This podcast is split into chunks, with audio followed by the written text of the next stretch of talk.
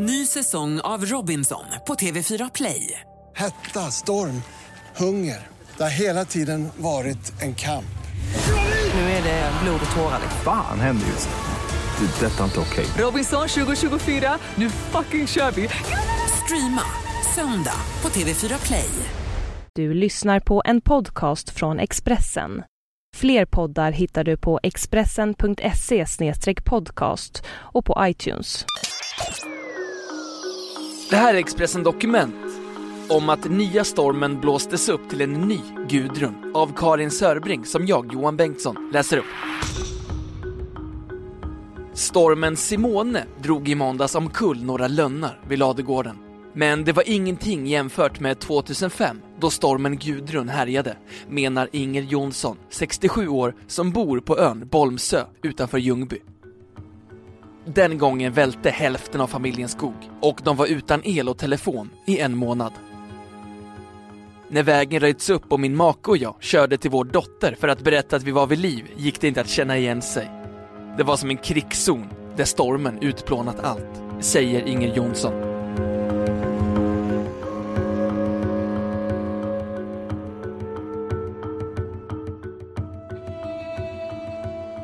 Inger Jonssons föräldrar skulle aldrig kunna ana att det röda tvåvåningshuset med vita knutar står på samma gårdsplan som då Ingers farfar en gång köpte den 26 hektar stora gården på sydvästra Bolmsö. Den stora granplanteringen som föräldrarna satt och som det var tänkt att Inger Jonsson och hennes man om 10-15 år skulle avverka är borta. Och numera kan man på hösten, då löven fallit, skymta sjön Bolmen några hundra meter bort. Inför stormen Simone i måndags hade Inger och Walter Jonsson bunkrat med batterier till radion så att de skulle kunna spela musik och slippa höra ljuden utifrån. Och i likhet med många grannar tog makarna efter stormen Gudrun ner vårdträd och andra träd i närheten av husen så att inget skulle falla över fastigheterna. En stor skillnad är också att de investerat i ett eget bensindrivet elverk. Värst blåste det mellan 19 och 21 i måndags kväll. Vid 23-tiden vågade vi faktiskt gå och lägga oss. Vi tänkte att om huset stod kvar efter Gudrun kunde det knappast bli värre, säger Inger Jonsson. Annat var det den där lördagsnatten, den 8 januari 2005. Inger Jonsson beskriver hur hon och maken satt som paralyserade och spelade kort för att få tiden att gå. Jag har aldrig i mitt liv sett fönsterrutorna bågna som då. Och jag minns det där ljudet, dånandet. Det knäppte ute, men inte förrän efteråt förstod jag att det vi hörde var träd som knäcktes. Strömmen försvann tidigt på kvällen, men Walter Jonsson hade i förväg hämtat vatten i brunnen och kunde koka kaffe på vedspisen i köket. Bara ett par veckor tidigare hade tsunamin drabbat stora delar av Sydostasien och nyhetsbilderna av katastrofen fanns fortfarande färska på Inger Jonssons näthinna. Vi fick en känsla av att det kanske var vår tur nu. Att Moder Jord protesterade mot hur vi suger ut jorden och att extremvädret kanske var priset vi fick betala för den tekniska utvecklingen och välfärden. Vid tretiden natten mot söndagen slumrade Inger och Walter Jonsson ändå till några timmar. Och när det ljusnade gick de i nattlinne och pyjamas ut på gårdsplanen för att få grepp om situationen. Det fanns inte ett träd kvar. Det var ett enda stort kalhygge. Susandet som man alltid hört från träden var borta. Tårarna började rinna, minns Inger Jonsson. Och inte kunde de ringa och meddela barnen att de var vid liv. Och inte kunde de ta sig någonstans. Nedfallna träd blockerade vägen och elen fungerade inte. Och familjen Jonssons erfarenheter av stormen Gudrun är inte unika. 40 000 skogsägare drabbades och 730 000 abonnenter blev utan el. Ett 20-tal personer omkom i trafikolyckor, röjningsarbete och återuppbyggnad. När Expressen kontaktar anhöriga tycker de att det är bra att konsekvenserna av stormen uppmärksammas. En del från Stockholm verkar tro att Gudrun bara blåst omkull några träd på västkusten. De tycks inte kunna förstå hur allvarligt det var. Jag miste min man och påminns varje dag om det som hände, säger en änka. Deltidsbrandmannen Tom Lennartsson, 45, från Lammhult stod mitt inne i granverket på en stor gran och sågade för att göra vägarna farbara när han fick en stor talltopp i huvudet. Tom blev medvetslös och fick läggas i respirator. När han vaknade en vecka senare kände han igen sambon Sofie Persson, men fick lära sig att äta, duscha och borsta tänderna och räkna multiplikationstabellen på nytt. Idag arbetar Tom Lennartsson halvtid och är tacksam för att han lever och kan vara med familjen. Det talades också mycket om en våg av självmord bland deprimerade skogsbrukare efter stormen. Men när folklivsforskaren Eva Londos från Länsmuseet i Jönköping 2006 undersökte saken menade hon att det var en vandringssägen.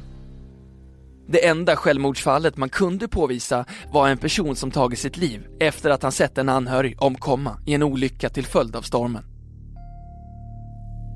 Ryktet fick stor betydelse, inte minst när riksdagen skulle fatta beslut om ersättningsnivåerna till drabbade skogsägare. I Borås Tidning förklarade Eva Londos att hon rent av stött på några skogsägare som tyckte att det var skönt när delar av skogen försvann. Stormen orsakade hur som helst inte bara elände. Anita Svensson, 64, och Mogens Klausen, 63, har i Expressen berättat att Gudrun blev början på deras kärlekshistoria. Stormen drog ner Mogens balkongtak i lägenheten i Gemla, mellan Alvesta och Växjö, och Anita satt utan ström, med enbart värmeljus som värmekälla. Då knackade Mogens på Anitas dörr och erbjöd Anita att värma sig vid hans kamin. Sedan dess har de varit oskiljaktiga. Förlossningen i Borås rapporterade också om en babyboom nio månader efter strömavbrottet efter stormen Gudrun. I oktober 2005 var det 20 fler förlossningar än året dessförinnan. På västkusten muttrades det nu i veckan om att SMHI tagit i för mycket när man i måndags utfärdade en klass 3-varning. 76 000 hushåll blev utan el och skog för 800 miljoner blåste ner. Tåg och flyg ställdes in och Öresundsbron, Älvsborgsbron och Uddevallabron stängdes. Men vindstyrkan för Simone uppgick inte till samma höga nivå som i fallet med Gudrun åtta år tidigare. Meteorologiprofessorn Mikael Tjärnström vid Stockholms universitet tycker dock att SMHI gjorde rätt att varna. Klass 3-varningen gjorde att myndigheter och ansvariga i olika sektorer tog sitt ansvar och hade krismöten och bland annat ställde in tåg. Hade det bara blivit en klass 2-varning hade ett X2000-tåg på västkusten med 1500 personer kunnat bli stående i flera timmar utan vatten och toalett, säger han. Att ingen kom till skada när Simone drog fram tolkar Mikael Tjernström som ett exempel på när spelreglerna i samhället fungerar som de ska. Energimyndigheten konstaterade i rapporten Stormen Gudrun, vad kan vi lära av naturkatastrofen 2005? Att kraven på elnätsbolagen har blivit tydligare. Riksdagen bestämde i december 2005 att elabonnenter ska få ersättning av elnätsbolagen om ett elavbrott varar i mer än 12 timmar. Det har helt klart lett till att fler elbolag valt att gräva ner elledningar istället för att ha luftburna ledningar. Det gör elnätet mer robust och mindre sårbart, säger Tony Abaji, projektledare på enheten för trygg energiförsörjning vid Energimyndigheten. Samordningen av myndigheternas, elbolagens och frivilligorganisationernas insatser fungerar numera också mycket bättre. En stor skillnad är att informationen till allmänheten effektiviserats så att man numera kan gå in på en hemsida, krisinformation.se och hitta uppgifter från alla myndigheter, säger Tony Abaji. Inger och Walter Jonsson på Bolmsö räddade sig utan el i en månad, utan telefon i en och en halv månad efter stormen Gudrun. Utan att skryta kan jag säga att vi är ganska tuffa, vi som bor ute på landet. Vi tvättade utomhus vid brunnen, fast det var bra kallt. Eldade i spisen och lagade mat på den och bar in vatten till toaletten. Det finns de som blir helt handfallna när det är lite motigt, men det blir inte vi, säger Inge Jonsson. Makarna Jonsson hade tur och fick redan till midsommar 2005 hjälp att få ut allt virke ur skogen. Men priset på virke sjönk förstås när tillgången var så god. Så det blev inte mycket pengar av de granar som Ingers föräldrar en gång planterat i hopp om att ge en buffert till kommande generationer. När hälften av skogen försvann fick vindarna fart. Först sex kilometer över sjön Bolmen och sen fritt fram till den skog som var kvar. Och stormarna Per 2007 och Dagmar 2011 drog med sig ännu mer av paret Jonssons träd. Det blev en dominoeffekt, men vi börjar bli rätt vana. Kanske kan våra barnbarn någon gång få göra en slutavverkning som kan ge en slant. Den största förlusten är dock känslomässig, menar Inger Jonsson. Det kändes konstigt när turistbussar och helikoptrar kretsade runt det kilometerlånga virkesupplaget ett par mil bort för att försöka förstå omfattningen på skadorna. Jag vet inte om stadsmänniskor kan begripa hur mycket skogen betyder för oss här på landet. Min man har i alla år gallrat i vår skog. Vi har hört den susa runt knuten och plockat lingon och svamp i den. Nu har svampställena försvunnit för det finns inga träd som ger skugga, säger Inger Jonsson.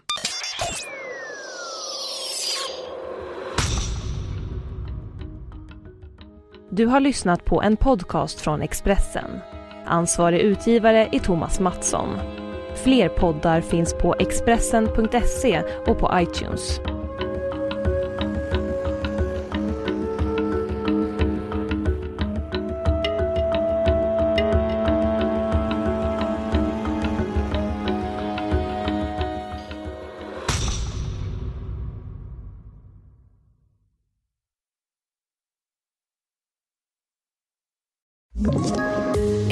Poddtips från Podplay.